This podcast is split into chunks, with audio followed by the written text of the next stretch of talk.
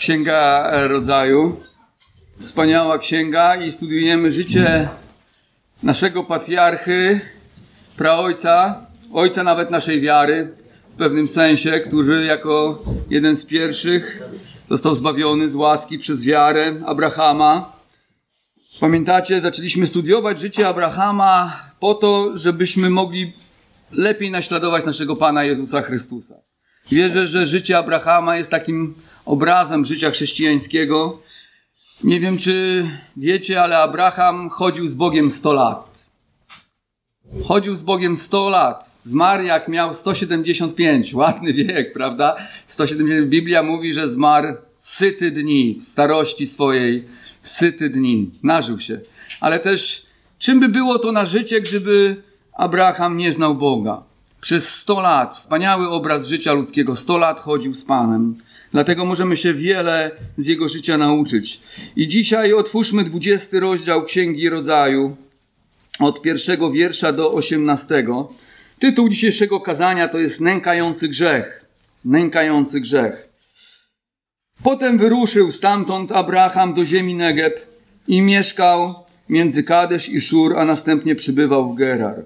I mawiał Abraham o swojej żonie Sarze, ona jest moją siostrą, to też Abimelech, król Geraru, posłał i wziął Sarę. Ale Bóg przyszedł do Abimelecha we śnie tej nocy i rzekł mu, umrzesz z powodu kobiety, którą wziąłeś, bo jest zamężna. Ponieważ Abimelech nie obcował z nią, rzekł, Panie, czy i ludzi sprawiedliwych chcesz zabić? Wszak on sam powiedział mi, ona jest moją siostrą, a ona też mówiła, on jest moim bratem. Uczyniłem to w prostocie serca mojego i czystymi, czystymi dłońmi. Wtedy rzekł mu Bóg we śnie. Również ja wiem, że uczyniłeś to w prostocie serca swego, to też ja cię uchroniłem, abyś nie zgrzeszył przeciwko mnie i nie dopuściłem, abyś jej dotknął. Teraz więc zwróć żonę tego męża, bo jest prokiem. On będzie modlił się za ciebie, abyś żył. Jeśli zaś jej nie zwrócisz, to wiedz, że na pewno umrzesz ty i wszyscy twoi. Wtedy Abimelech, wstawszy wcześnie rano, zwołał wszystkich dworzan swoich i opowiedział im to wszystko, a mężowie ci przestraszyli się bardzo. Potem wezwał Abimelech Abrahama i rzekł mu, cóżeś nam uczynił i cóż ci zawiniłem, że ściągnąłeś na mnie i na moje królestwo wielki grzech. Postąpiłeś ze mną, jak się nie godzi postępować. I rzekł jeszcze Abimelech do Abrahama, do czego zmierzałeś, że to uczyniłeś? Abraham zaś odpowiedział, powiedziałem sobie, zaiste nie ma bojaźni Bożej na tym miejscu i zabiją mnie z powodu żony mojej. Zresztą ona jest naprawdę siostrą moją, jest córką ojca mego, choć nie córką matki mojej, pomimo to została żoną moją. Gdy więc Bóg wyprawił mnie na wędrówkę z domu ojca mego, rzekłem do niej, tę przysługę będziesz mi wyświadczała. Wszędzie, gdzie przyjedziemy, powiesz o mnie, on jest bratem moim. Wtedy Abimelech wziął owce i bydło, niewolników i niewolnice i dał Abrahamowi. Zwrócił mu też jego żonę Sarę. Następnie rzekł Abimelech, oto kraj mój jest przed tobą, mieszkaj tam, gdzie ci się podoba. Do Sary zaś rzekł, oto daję bratu twemu tysiąc srebrników, niech to będzie dla ciebie osłoną przed podejrzeniami w oczach tych wszystkich, którzy są z tobą, także wobec wszystkich jesteś uniewinniona. I modlił się Abraham do Boga, a Bóg uzdrowił Abimelecha i żonę jego i niewolnicę jego, także znowu mogły rodzić. Gdyż Pan zamknął każde łono w domu Abimelecha z powodu Sary, żony Abrahama. Panie, dziękujemy Ci za te słowa i proszę Cię, pomóż mi tłumaczyć. Amen. Drodzy, są grzechy, które ciągną się za nami przez długi czas. Nie wiem, czy się zgodzisz ze mną, ale ja to wiem.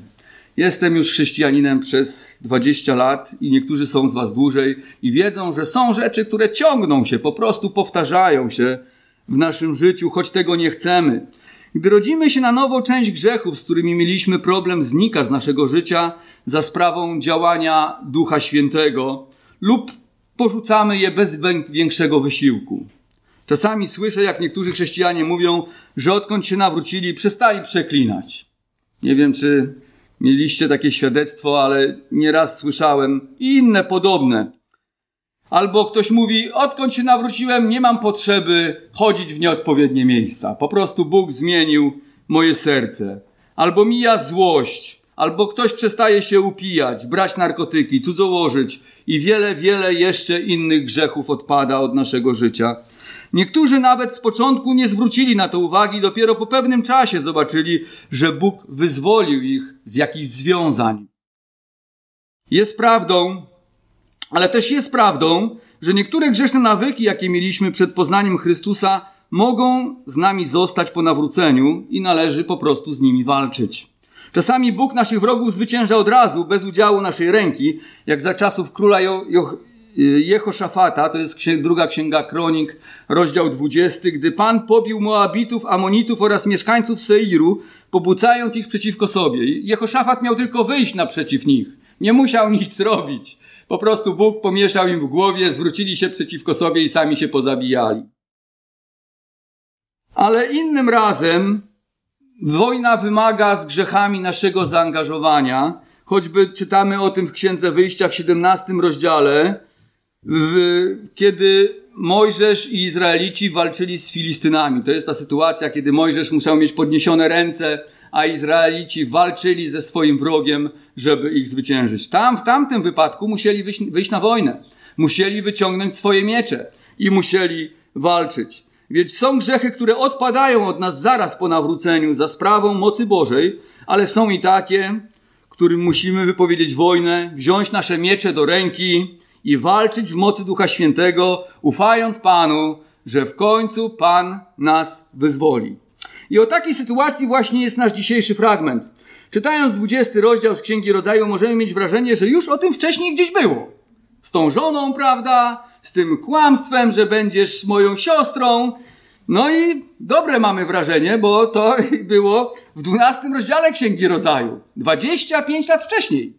Czytaliśmy w naszym fragmencie, że Abraham jak wyszedł z, z Kanaanu, to umówił się ze swoją żoną, że gdziekolwiek pójdziemy, gdziekolwiek, będziesz wyświadczała mi tą przysługę, że będziesz mówić, że jestem bratem twoim, a ja twoją siostrą. Więc choć mamy tylko dwa razy wspomniane to kłamstwo w życiu Abrahama, to trwało ono przez przynajmniej 25 lat.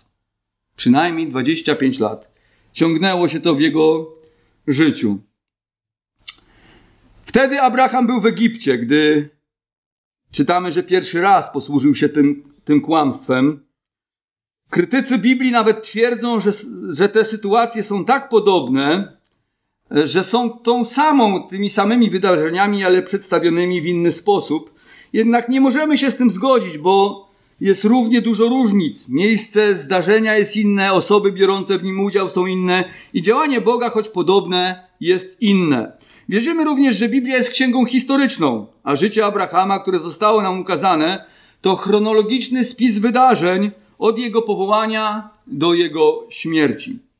Jak widzimy, Abraham z jakiegoś powodu opuścił Mamrę. Czytamy w naszym fragmencie w pierwszym wierszu, potem wyruszył stamtąd Abraham do ziemi Negeb i mieszkał między Kadesz i Szur, a następnie przybywał w Gerar. Nie wiemy, dlaczego opuścił e, tą ziemię kananejską, gdzie mieszkał. Być może opuścił ją z tego powodu, że tam, pamiętacie, było zniszczenie Sodomy i Gomory i tych okolicznych krain. To więc prawdopodobnie duży teren. Dzisiaj ten teren jest e, schowany pod Morzem Słonym, prawda? To więc tam, tam, w tamtym rejonie była ta tragedia. To więc być może opuścił z tego powodu, że on miał duże stada bydła, duża część po prostu trawy została wypalona, zniszczona, nic nie rosło i postanowił przenieść się w inne miejsce. Wyruszając w podróż, kolejny raz umówił się z żoną na kłamstwo, którym posłużył się 25 lat wcześniej. Prawdopodobnie, jak mówiłem, wielokrotnie posługiwał się tym kłamstwem i jakoś działało. Jakoś działało. Czasami lepiej, czasami gorzej. Niekiedy były z tym problemy, jak wiemy już w 12 rozdziale, ale jakoś działało. I tak jest czasami w naszym życiu, że jak posługujemy się grzechem, jakoś działa. Czasami wydaje nam się, że pomaga. Wiemy, że Abraham obawiał się, yy, że inni mężczyźni mogliby chcieć Sarę za żonę, bo była piękną kobietą, więc dlatego posługiwał się tym kłamstwem. Możemy sobie zadawać pytanie, jak to możliwe, że po tak wielkich świadectwach działania Boga w życiu Abrahama daje się znowu wkręcić w coś takiego. Ma odwiedziny Pana Boga, prawda, wcześniej. Za rok ma mieć syna. Pamiętacie, aniołowie mu zapowiedzieli, słuchaj, chłopie, za rok będzie wysłuchana twoja modlitwa, w końcu będziesz miał syna. Ma w jakimś sensie zwycięstwo modlitewne, bo modli się o swojego bratanka, Lota, żeby został ocalony i Bóg wysłuchuje jego modlitwy. To więc po wspaniałym czasie, wielkich świadectwach w życiu Abrahama znowu daje się wkręcić właśnie w grzech, w nieposłuszeństwo Panu Bogu. Ale musimy mieć świadomość, że nasze trwanie w Chrystusie i nasze chodzenie blisko Pana w czystości w świętości nie zależy od naszych starań, tylko od łaski Bożej. Możemy naprawdę być dojrzałymi chrześcijanami, musimy zdać sobie sprawę. Możemy wiele lat chodzić z Chrystusem i możemy wkręcić się w takie głupie rzeczy, czasami w takie obrzydliwe, że sami sobie możemy dziwić się własnej głupocie. Jeśli nie polegamy na łasce Bożej, tak może się stać w naszym życiu.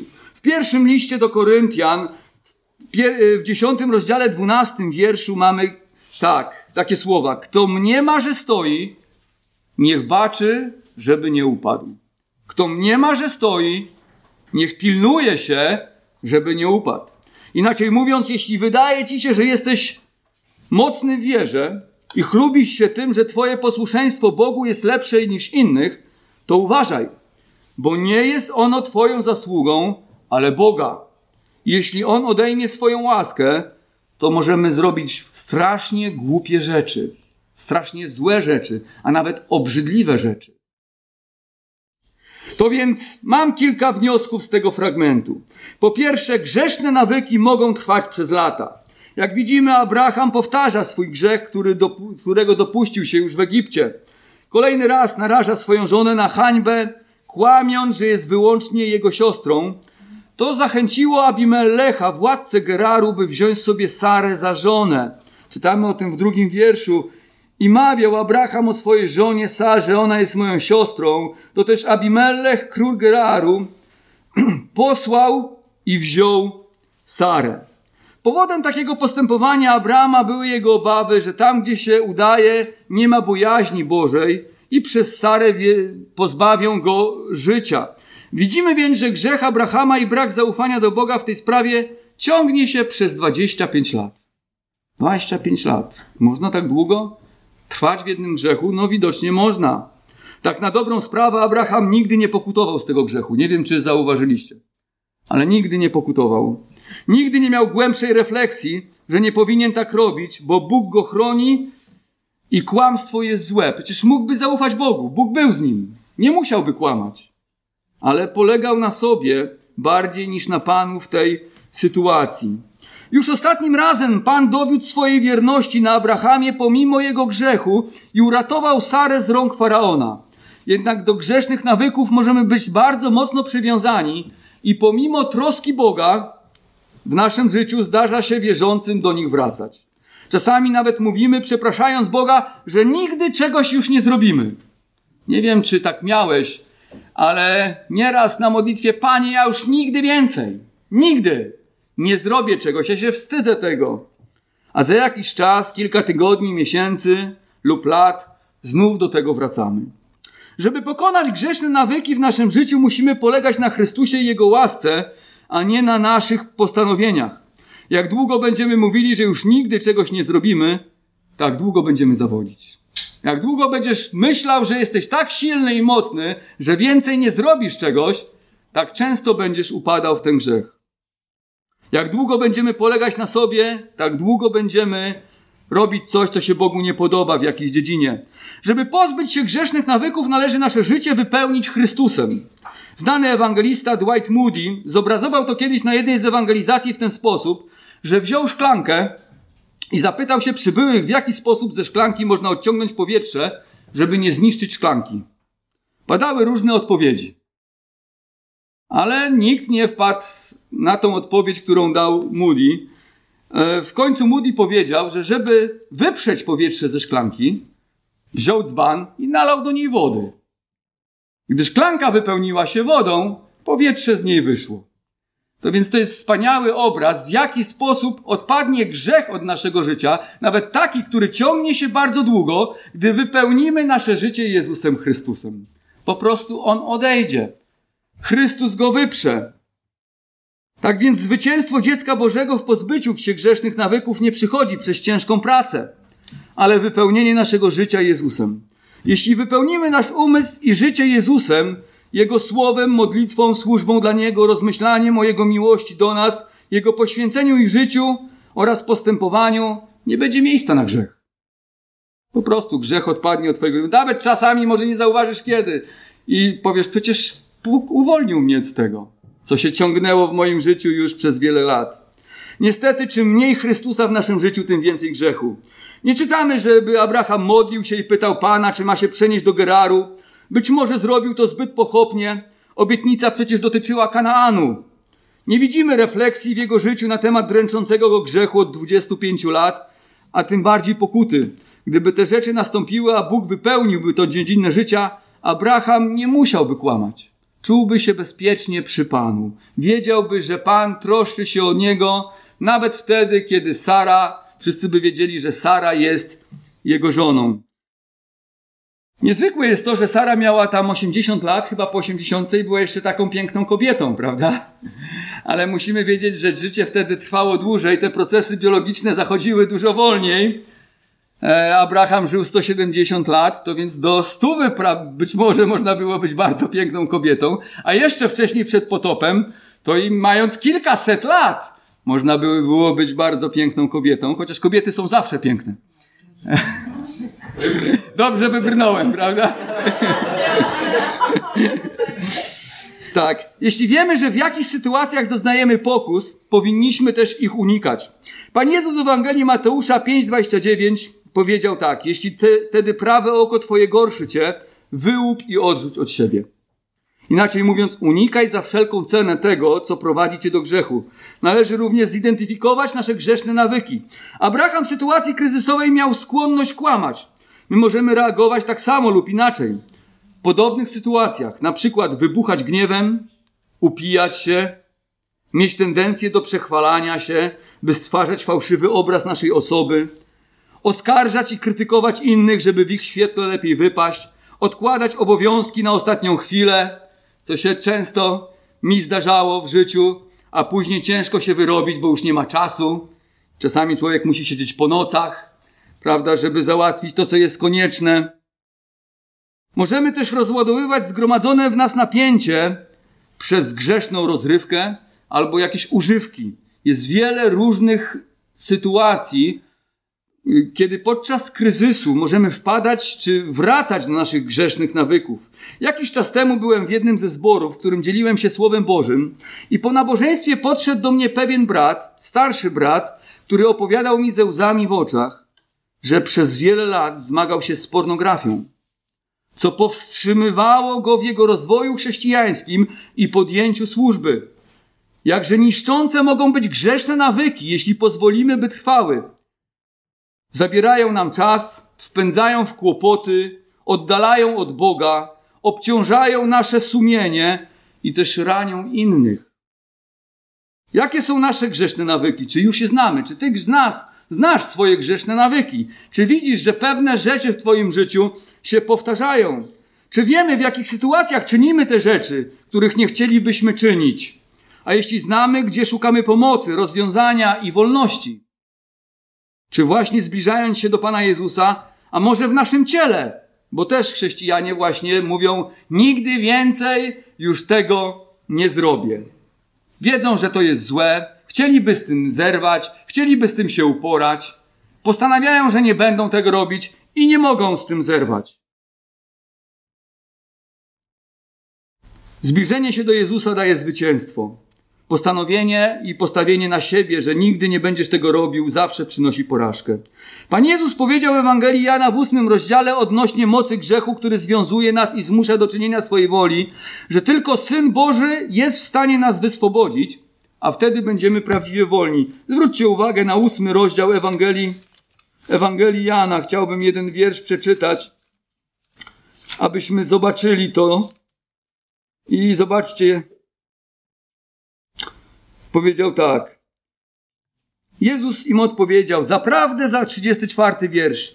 Powiadam wam, kto grzeszy jest niewolnikiem grzechu, a niewolnik nie pozostaje w domu na zawsze, lecz syn pozostaje na zawsze. Jeśli więc syn was wyswobodzi, prawdziwie wolnymi będziecie. Jeśli syn was wyswobodzi, Jezus może nas wyswobodzić z dręczących, dręczących nas grzechów. On nie tylko wyswobodził nas od kary za grzech, ale on też wyswobadza nas w naszym życiu od mocy grzechu.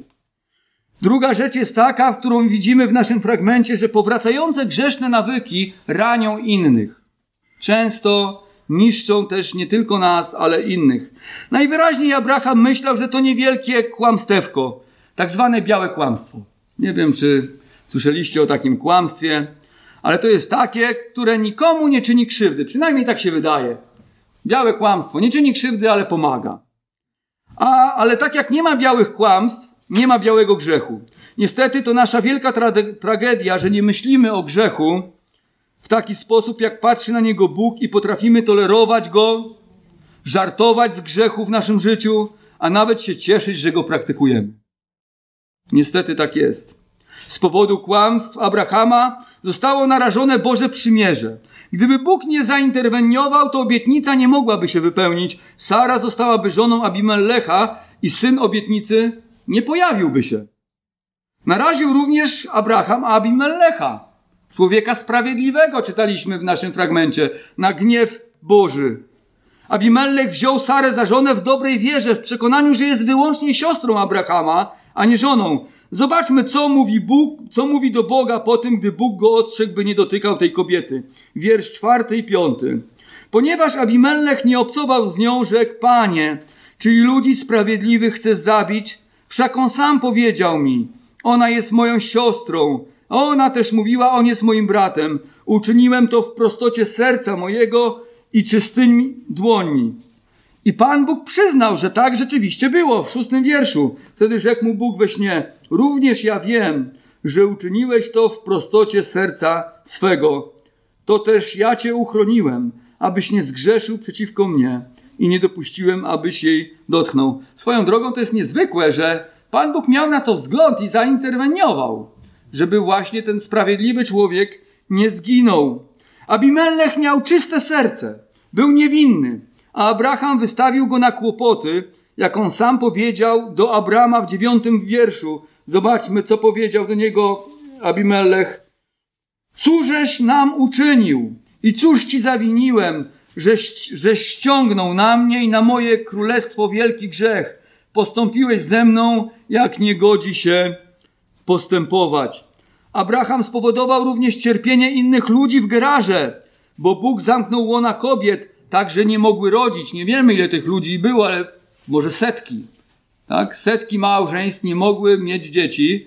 Prawdopodobnie ta sytuacja trwała dłużej. To nie było jeden, dwa dni, ale on tam być może był kilka miesięcy, a może nie wiem, nawet yy, koło roku. Wiemy, że do tego czasu za rok od wizyty aniołów miał mieć syna, to więc nie mogło to przekraczać roku, prawdopodobnie kilka miesięcy, może pół roku, ale już był na tyle długo, że zorientowali się tam w tej graże, że coś jest nie tak, bo żadna kobieta nie rodzi, nie zachodzi w ciążę. No więc spowodował ich cierpienie. Naraził również na hańbę swoją żonę, która została oddana innemu mężczyźnie. Myślałem sobie o Sarze, jak ona się z tym czuła? Jak ona się z tym czuła, gdybyś przegrał żonę w karty? Zdarzają się takie sytuacje. Nieraz w filmach. Ja słyszałem prawdziwe takie sytuacje. Nawet nie jednej byłem świadkiem, jak byłem dzieckiem, bo e, akurat wychowałem się w domu, gdzie lubiło się karty, grało się w karty i opowiadało się różne historie, właśnie między innymi o kartach. I też znałem sytuację, że mąż przegrał żonę w karty. Jak ona się z tym czuła? Jak się czuła Sara, gdy Abimelech zabrał ją do siebie? Jaki musiała czuć wstyd? jakie musiała czuć poniżenie, jak musiała się bać, co teraz będzie, jak to dalej się potoczy moje życie. Myślę, że czuła się bardzo źle. Drodzy, grzeszne nawyki nie są wyłącznie naszą prywatną sprawą. Jak często się słyszy, że to moja sprawa, co ja robię. Byłoby to wyłącznie naszą sprawą, gdyby nie dotyczyło innych, ale dotyczy ludzi i naszej relacji z Bogiem. Jeśli na przykład notorycznie wpadamy w gniew, możemy ranić naszych bliskich, żonę, dzieci, przyjaciół, braci i siostry w kościele. Nadużywający alkoholu członek zboru może wystawiać złe świadectwo całemu kościołowi, krzywdzić dzieci, rodzinę i bliskich, sąsiadów, znajomych. Ciągle plotkujący bracia i siostry mogą w złym świetle stawiać innych i czynić wiele szkody. W kościele jesteśmy również członkami jedni drugich, nie zależymy też od siebie samych. Więc nasze grzeszne nawyki tym bardziej dotykają innych.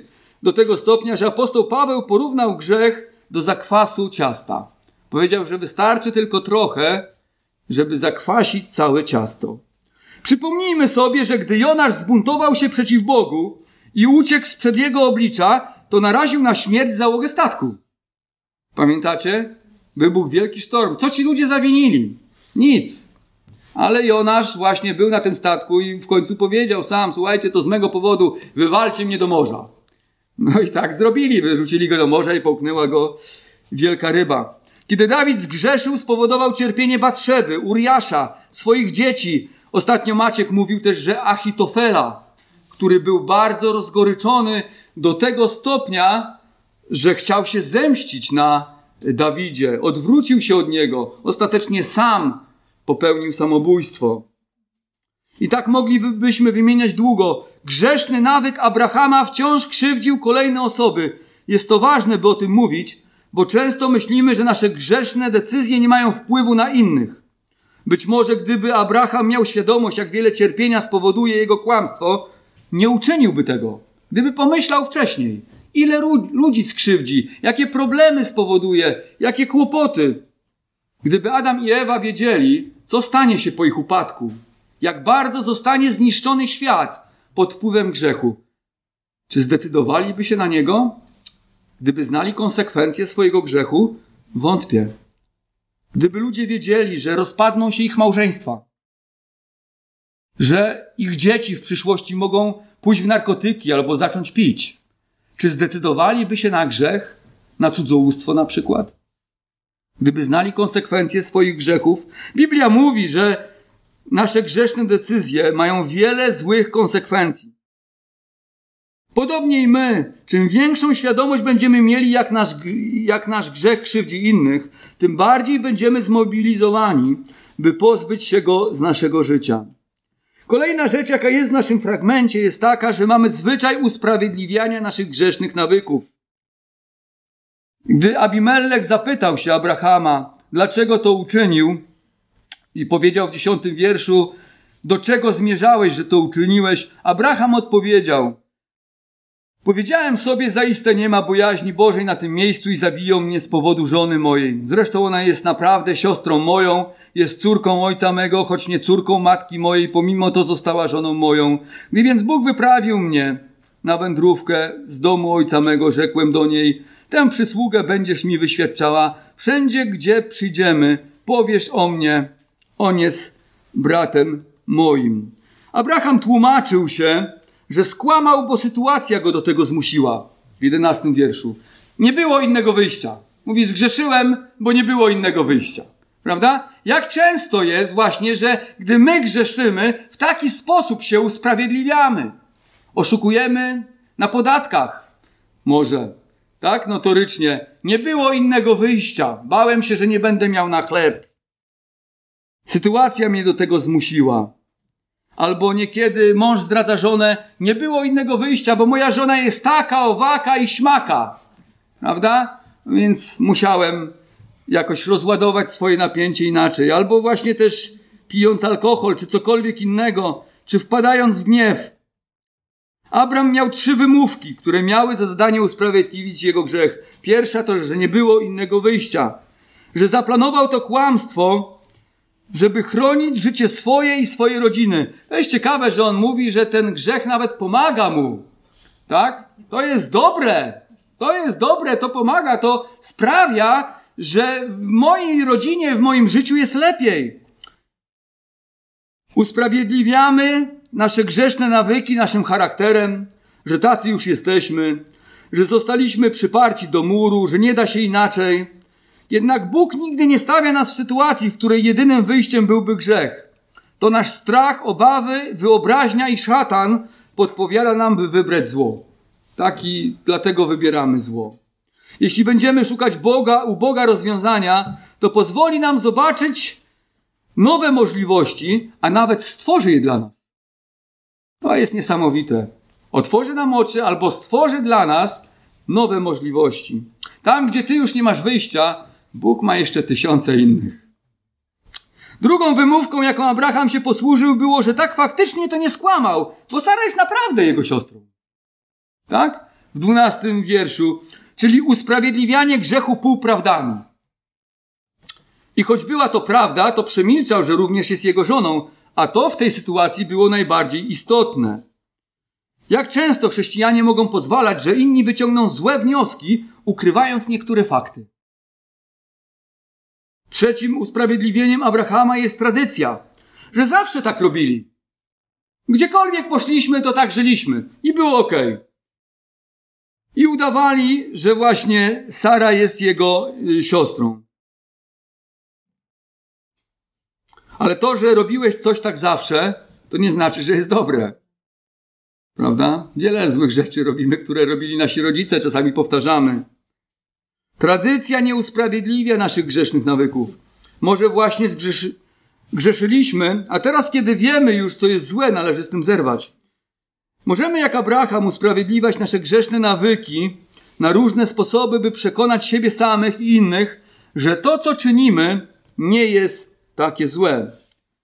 Kolejna rzecz, jaka jest w naszym fragmencie, to Abraham przez swoje postępowanie wystawił złe świadectwo Bogu. Pomyśl chwilę o tym, jakie świadectwo Bogu przed Abimelechem wystawił Abraham. To przecież on jest mężem Bożym. To on ma nieść ten właściwy obraz Boga. To jego Bóg wybrał. To przez jego postępowanie Abimelech powinien dowiedzieć się, kim jest Bóg i jaki jest. Ale świadectwo Abrahama, zamiast wskazywać na Boga, raczej odstrasza od niego. Niestety to raczej pogański król wydaje się bardziej sprawiedliwy w tym naszym fragmencie i bogobojny od samego Abrahama. Pamiętamy, że Abraham założył, że prawdopodobnie nie ma bojaźni Bożej na tym miejscu, gdzie on idzie. Ale skąd mógł to wiedzieć? To tylko jego wyobraźnia, strach i obawy podpowiadała mu to. A była tam bojaźń Boża, się okazało, że Abimelech bał się Boga i też ludzie, którzy tam byli, bali się Boga. Równie często my możemy źle oceniać sytuację. Często mówimy, że strach ma wielkie oczy. Prawda? Co to znaczy? To znaczy to, że wyobrażamy sobie rzeczy, które faktycznie się nie zdarzą. I pod wpływem naszych wyobrażeń podejmujemy decyzje i często podejmujemy złe decyzje. Powinniśmy w naszych lękach i obawach po prostu zaufać Panu, wiedząc, że On wciąż nam, nas prowadzi.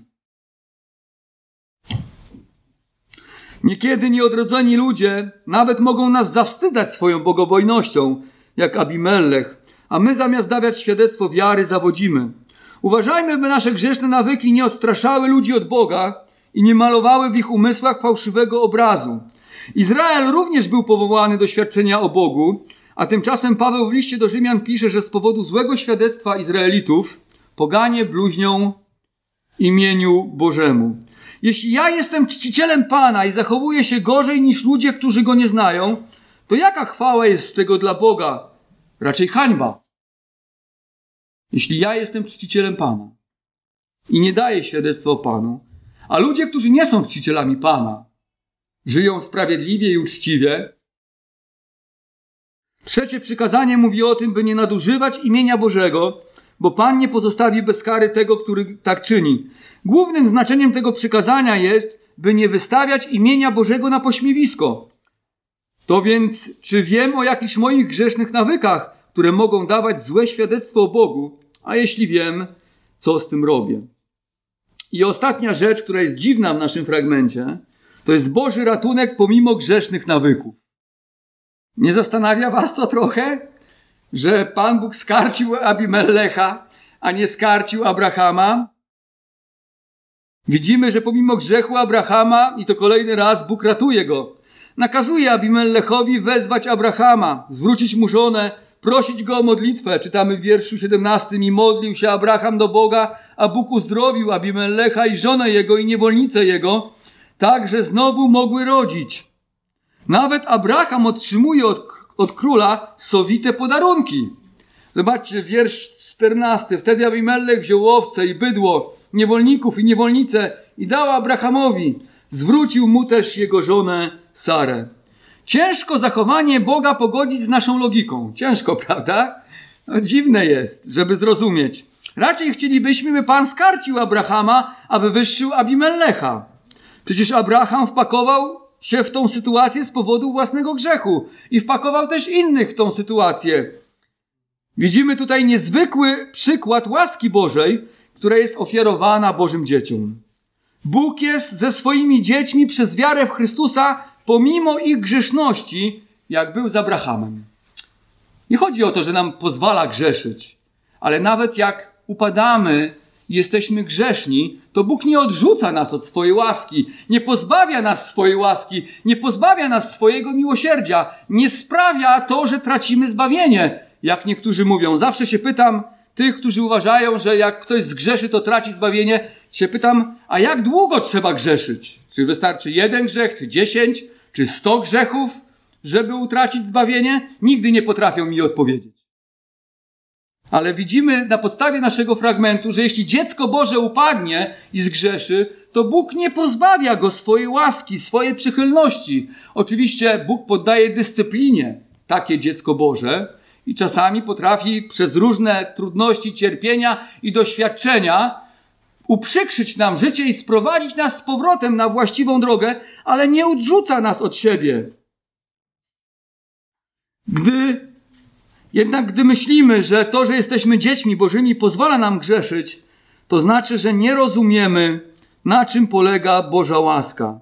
Wprost przeciwnie, świadomość Bożej łaski powinna prowadzić nas do świętości. Jednak wielkim pocieszeniem dla nas jest, że nawet jak upadamy, a jesteśmy Bożymi dziećmi i narodziliśmy się na nowo, stając się świętym kapłaństwem naszego Pana, to Bóg nie zostawia nas. Skoro ziemscy ojcowie, choć są źli, nie porzucają swoich dzieci, tym bardziej Ojciec Niebieski nie porzuca swoich. Ja nie jestem doskonałym ojcem, mam wiele za uszami i Pan Bóg to wie, i ja to wiem, i moja żona to wie, i niektórzy z Was może to wiedzą. Nie jestem doskonały, w wielu kwestiach zawodzę, ale ja nie zostawiam swoich dzieci, chociaż jestem złym ojcem. W takim sensie, z Bożej perspektywy oczywiście, tak? Bo jak ktoś może z ludzi po, po zobaczył, to może powie, powiedział, że jest dobrze, ale Bóg jest doskonałym Ojcem. Jedynie Bóg jest dobry. To skoro my, będąc źli, nie porzucamy swoich dzieci, to czy Pan Bóg porzuciłby swoje dzieci? Jak, jak, jakaś w ogóle chora koncepcja, jakaś nieprawdziwa, nie wynikająca ze Słowa Bożego.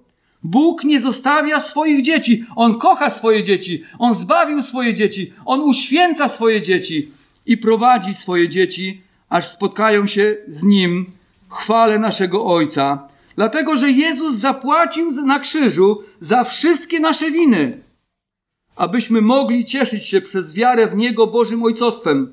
Zobaczmy, jak wspaniałą jest Boża łaska. Pan wybrał Abrahama i wyrwał go z mocy pogańskich bóstw. Dał mu cudowne obietnice ochrony, błogosławieństwa, potomstwa, rozmnożenia w naród i że z jego nasienia wyjdzie Zbawiciel świata. Bóg był wierny tym obietnicom, pomimo grzeszności Abrahama i zawodzenia Abrahama w wielu sytuacjach, jak właśnie ta obecna. Podobnie Bóg w swojej suwerenności wybrał nas w Chrystusie, obdarzając poznaniem swego Syna. I swoją łaską, przebaczając nam wszystkie grzechy, tak jak Abraham zawodził, tak i my często zawodzimy. Ja często zawodzę. Pamiętacie, Jakub w swoim liście mówi, że wszyscy dopuszczamy się wielu uchybień. Wszyscy dopuszczamy się wielu uchybień. Choć nie dochowujemy wiary, mówi Biblia, i zdarzają nam się upadki oraz ciągną się za nami grzeszne nawyki czasami, z którymi walczymy, Chrystus wciąż pozostaje wobec nas wierny. Choć my nie dochowujemy wiary, On pozostaje wierny. Jeśli narodziliśmy się oczywiście na nowo. On nie postępuje z nami według naszych grzechów, mówi Psalm 103, i nie odpłaca nam według naszych win. Jeśli zbawienie zależałoby od wierności Abrahama, a nie łaski Bożej, to Abraham dawno by je stracił. Wielokrotnie przez swoją głupotę, nieuwagę i grzeszność narażał Boże przymierze. Kłamał, że Sara jest jego siostrą i przez to przynajmniej dwukrotnie została zabrana za żonę innego. Zgodził się na spłodzenie Ismaela, z czego były kłopoty w jego domu i w jego domu. Zresztą ciągnęły się przez wiele, wiele y, lat. Niekiedy wpadał w smutek i depresję z powodu braku syna i targały nim wątpliwości. Czy Bóg rzeczywiście wypełni swojej obietnicy? A jeśli wypełni, to jak to będzie? Pamiętacie, jakiś czas temu mówiłem, że nawet swoje nadzieje wiąz związał z Ismaelem, bo już był tak stary i jego żona już nie mogła mieć w sposób biologiczny dzieci. E, przynajmniej tak mu się wydawało dopiero w wyniku Bożej interwencji, że myślał, że niemożliwe, że jeszcze będzie miał syna. Tak więc wiele razy zawodził. Podobnie i my. Zawodzimy. Ale gdy Abraham zawodził, to nie wiem, czy zauważyliście, że Pan przychodził. Pan przychodził, objawiał mu się, posilał go, zachęcał i wskazywał mu właściwą drogę. Wydaje mi się, że gdy my, jako nowonarodzeni chrześcijanie, zawodzimy, czasami zawodzimy, niekiedy mocno zawodzimy, Pan przychodzi, posila nas, odnawia, pobudza nasze serca do pokuty i do wyznania mu swoich grzechów. Czasami nam przyleje, żeby nas naprostować, żebyśmy wraz ze światem, jak mówi list do Koryntian, pierwszy, jedenasty rozdział, nie zostali potępieni. Poddaje nas swoją, swojej dyscyplinie, prowadzi nas poprzez swoją opatrzność i, i wielką swoją mocą skłania nas, żeby wyznawać swoje grzechy. Abyśmy my byli w domu naszego Ojca na wieki, gdzie któregoś dnia nas powita, posadzi przy stole, przepasze się i będzie nam usługiwał, jak my dzisiaj usługujemy Jemu. Przypomnijmy sobie słowa naszego Pana. Nie bój się, maleńka trzutko, bo upodobało się Ojcu Waszemu dać Wam królestwo. Nie bój się, maleńka trzutko, bo upodobało się Ojcu Waszemu dać Wam królestwo. Podsumowując, po pierwsze, grzeszne nawyki mogą ciągnąć się w życiu chrześcijan przez lata, jak w życiu Abrahama kłamstwo. Jednak to nie jest dla nas żadne usprawiedliwienie. Jesteśmy grzesznikami musimy z tym walczyć. Ale zwycięstwo w nich nie polega na powiedzeniu sobie, że już nigdy nie zrobię tego czy czegoś innego. Poleganie na własnych siłach w pokonaniu grzesznych nawyków zawsze prowadzi do porażki. Zwycięstwo w grzesznych nawykach to wypełnienie swego życia Jezusem, czyli podporządkowanie się Jemu, oddanie Mu całkowicie swojego życia. Maciek dzisiaj nauczył nas wspaniałej pieśni, że całe życie, żeby oddać Jezusowi Chrystusowi. Po drugie, powracające grzeszne nawyki nie są moją prywatną sprawą, bo ranią innych, powodują zakłócenie naszej społeczności z Bogiem, zadają cierpienie naszym bliskim oraz Kościołowi. Czym większa będzie w nas świadomość, jak niszczący jest nasz grzech na innych, tym więcej będzie mobilizacji, by się z nim uporać. Po trzecie, mamy zwyczaj usprawiedliwiania naszych grzesznych nawyków. Pomyśl o tym, a to nie pomaga zwyciężyć ich. Jeśli coś jest złe i wiemy o tym, to nie usprawiedliwiajmy tego, że tacy jesteśmy, że zawsze tak robiliśmy lub nie ma innego wyjścia. Po prostu walczmy z tym, módlmy się do Pana, aby zwyciężyć to w naszym życiu. Po czwarte, nasze grzeszne nawyki wystawiają złe świadectwo Bogu i mogą powodować, że zamiast przyciągnąć ludzi do Jezusa, odpychamy ich. Ale Bóg pomimo naszego złego świadectwa niekiedy jest w stanie dotrzeć do tych, których chce zbawić, jak dotarł do Abimelecha. Czasami myślę sobie, że rodzice popełnili tyle błędów w życiu, a ich dzieci i tak się nawróciły. Prawda? Zobaczcie, jaka jest niesamowita Boża łaska. Że rodzice zrobili wszystko, żeby ich dzieci się nie nawróciły, a ich dzieci się nawróciły. I ostatnia rzecz to Bóg zbawia nas pomimo naszych grzesznych nawyków. Bo zbawienie nie jest z uczynków, i w wyniku naszej wierności, ale łaski Bożej. Choć Abraham zawiódł wielokrotnie, Bóg nie zerwał z nim przymierza, bo obietnica nie była oparta o wierność Abrahama, ale Boga. Jeśli zawarliśmy z Bogiem przymierze przez świętą krew Jezusa i narodziliśmy się na nowo, to staliśmy się Bożymi dziećmi i pomimo naszych upadków wciąż nimi jesteśmy. Cały czas, bo Bóg swego potomstwa nie porzuca.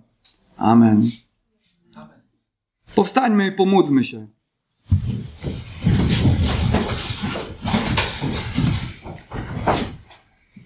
Panie, bardzo dziękuję Ci za ten przykład Abrahama, taki otrzeźwiający, pokazujący też, Jak to jest z tymi naszymi grzesznymi nawykami?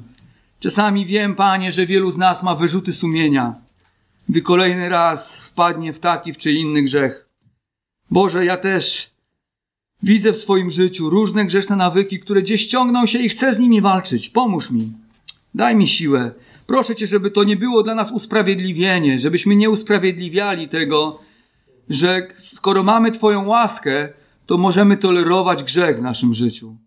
Panie, pomóż nam wypełnić nasze życie sobą, Panem Jezusem Chrystusem, miłością do Niego, aby tak jak mówiłem o tym obrazie, o tej szklance, że to wyparło grzech z naszego życia i nie było na niego miejsca. O to Cię proszę dla mnie, dla moich braci i sióstr, dla całego naszego zboru, przez imię Jezusa Chrystusa. Amen.